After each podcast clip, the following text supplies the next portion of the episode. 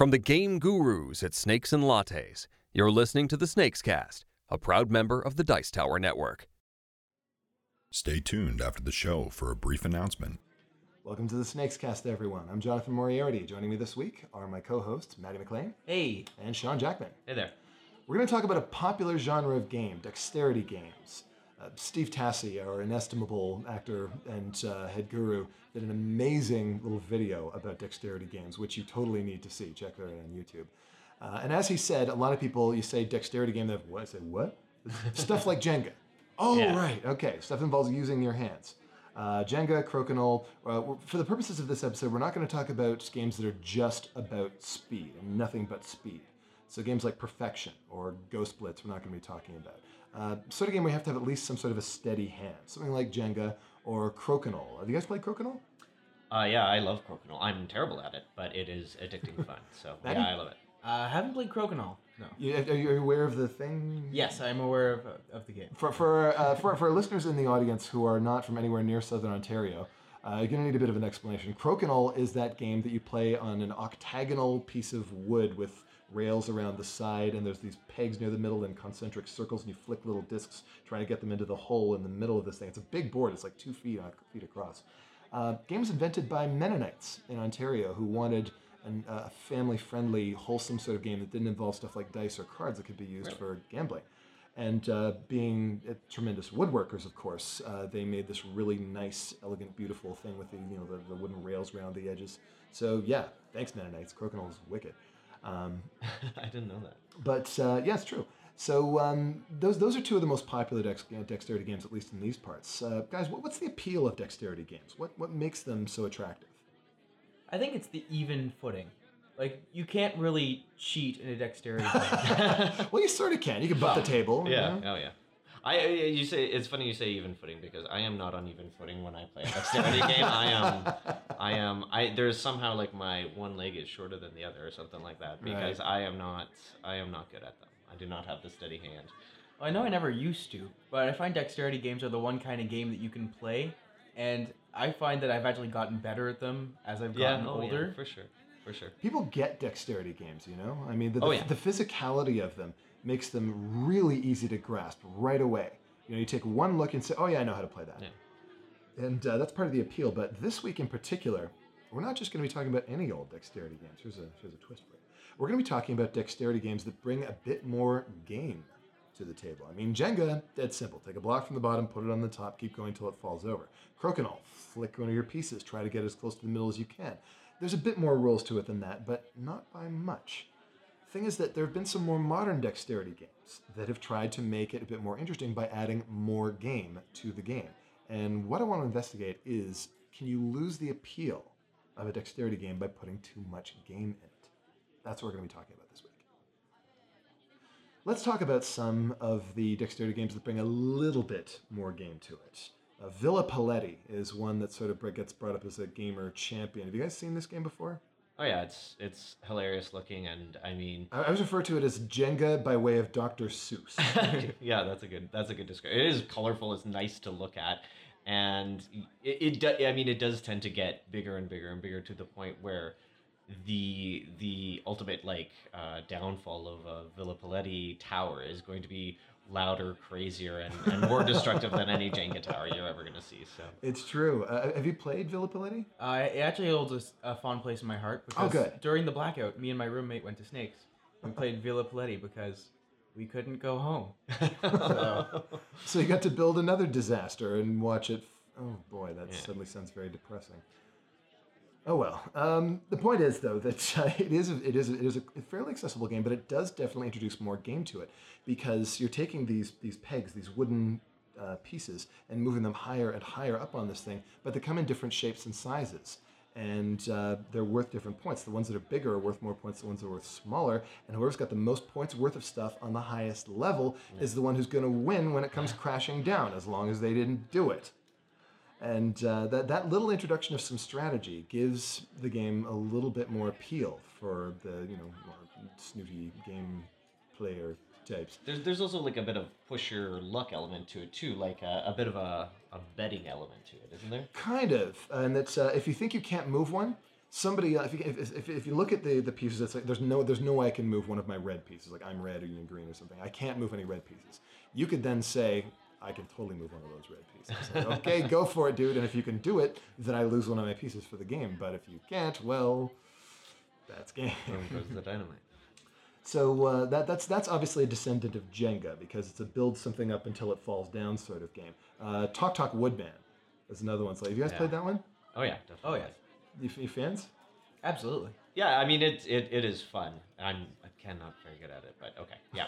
It's it's another blackout game for me. you just uh, you stack up these pieces of wood. You get this tree, and every turn you get two whacks with the axe. And any of the bark that comes off is worth a point for you, but any of the wood that comes off is worth minus five. So you're trying to sort of almost, but not quite, knock it over Yeah. to get the bark to come off. And you know, if you're really careful and gentle with it, you can get a few little points. If you're more aggressive, you can get more, but you also stand to actually lose more than you gain. Totally. Um, from It- it's a visual one too, you know. For like sure. Just just one that uh, people. seeing that trunk, Yeah. Yeah. the wood coming off it.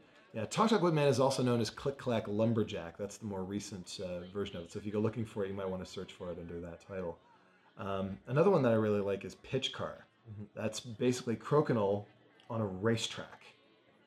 Amazing idea. It's you- you're flicking your little car along this track, and there's a demolition derby variant too, where you can or knock the other players' cars off. It's amazing. Um, I'm not sure if you guys have seen Cube Quest. I've Seen it. Yeah. Seen it. That's the one it. where you got these plastic cubes and you're you, you're building you've got you're building your little fortress over on your side and you and you just try to knock the other player's king cube off of the board. Uh, the basic game is really really simple. Uh, you guys got any other favorites as far as uh, Dex games that that don't really add a, a huge ton of game? I, I have to say Elkfest. Oh, Elkfest, right? Yeah, that's a good one too. Yeah, it's a good date game. That's, that's, Yeah. that's that was for two players, right? Yeah. It is. Yeah.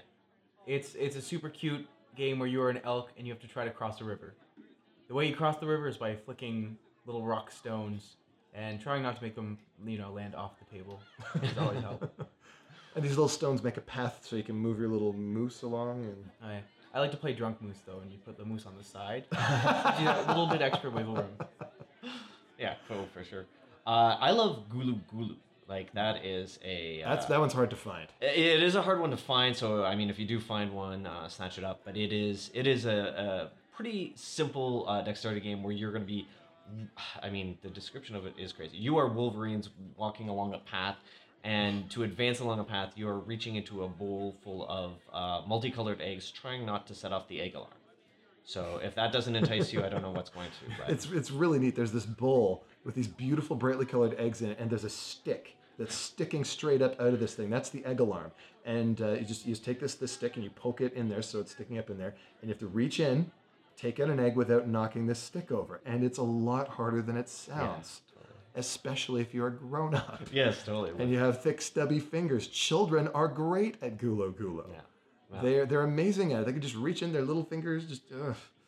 it's kind of unfair, really. But uh, if you're looking for a game where kids can beat the grown-ups, the grown-ups don't have to hold back, then Gulo Gulo is a really good one.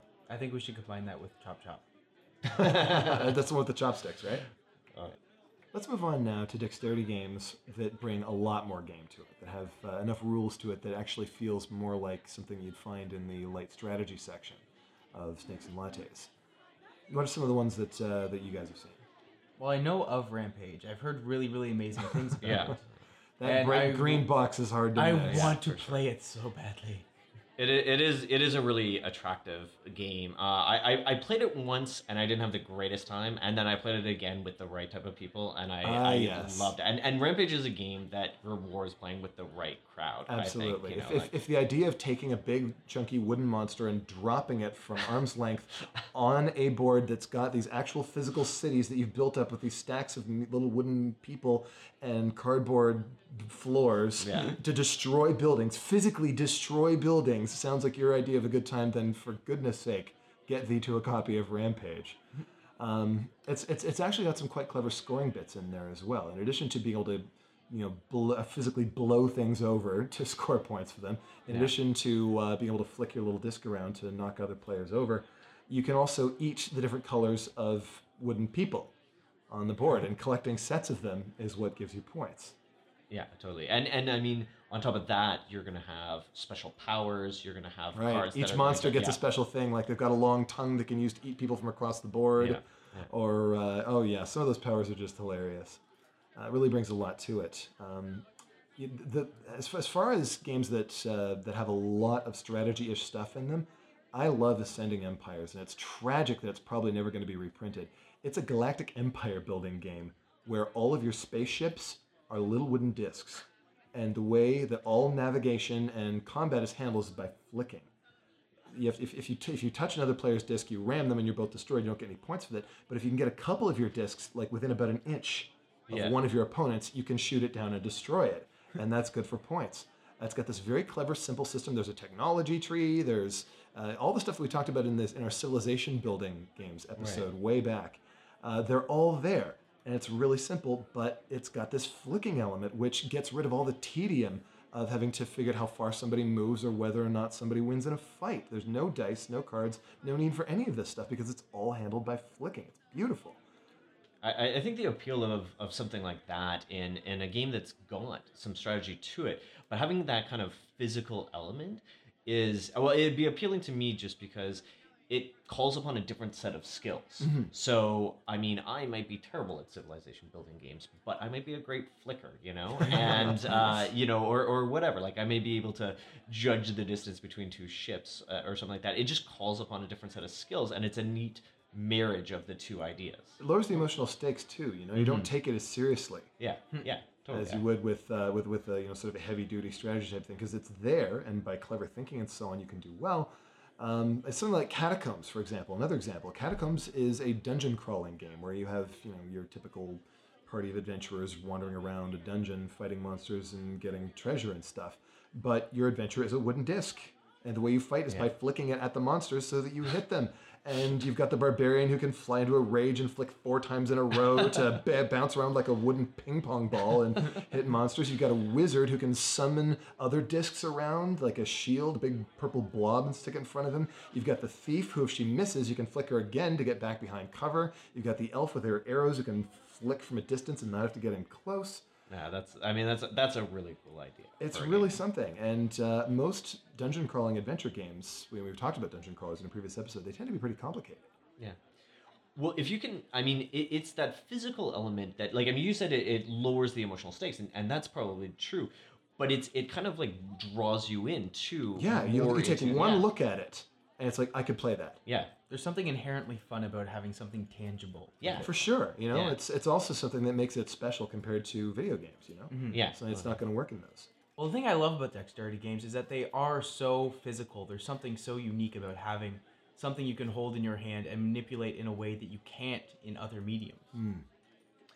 Yeah, I mean, um, the the interesting thing about it is that we, we, do physical things in life, you know, like we, we, we play sports, and I mean, there's there's uh, almost an inherent relationship between games and sports. Like, there's a line that Sports are basically a kind of dexterity game. Yeah, yeah, exactly, and They really are. yeah, and I mean, there's like lawn games, like uh, like um, Lawn darts, horseshoes. yeah, All, all that sort of thing. And I mean, you know, there's that fine line between at, at what point does it become a sport and what point is it a game. And it's like I think, Well, I think sports are a subset of games.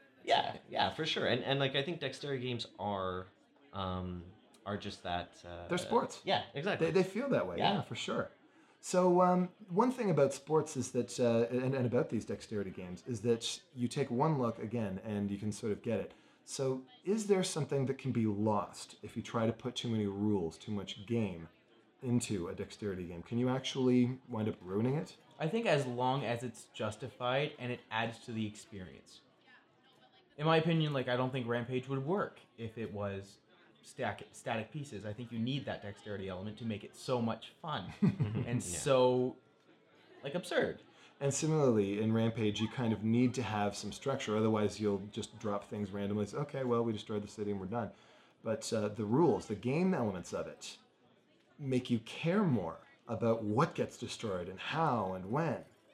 So, all right, uh, it looks like games and uh, and sports, I mean, sort of dexterity games, can get along. After all, you can you can have them, but you can have your cake and you can eat it too. You got your peanut butter and my chocolate. Nice.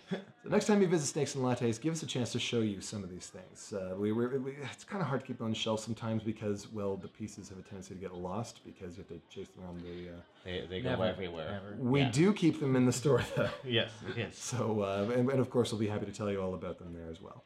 In any event, next time you come by, look for us. Till then, I'm Jonathan Moriarty with Maddie McLean Bye. and Sean Jackman. See you guys. Game on. Are you a Ticket to Ride player? Snakes and Lattes is holding our Ticket to Ride tournament on Monday, March 3rd. Have some fun playing the fastest selling hobby game in the world. Win prizes and even qualify for a seat at the North American Ticket to Ride Championships at Gen Con this summer. Get your tickets at snakesandlattes.com slash events. Until then, this is PT Douglas. Game on.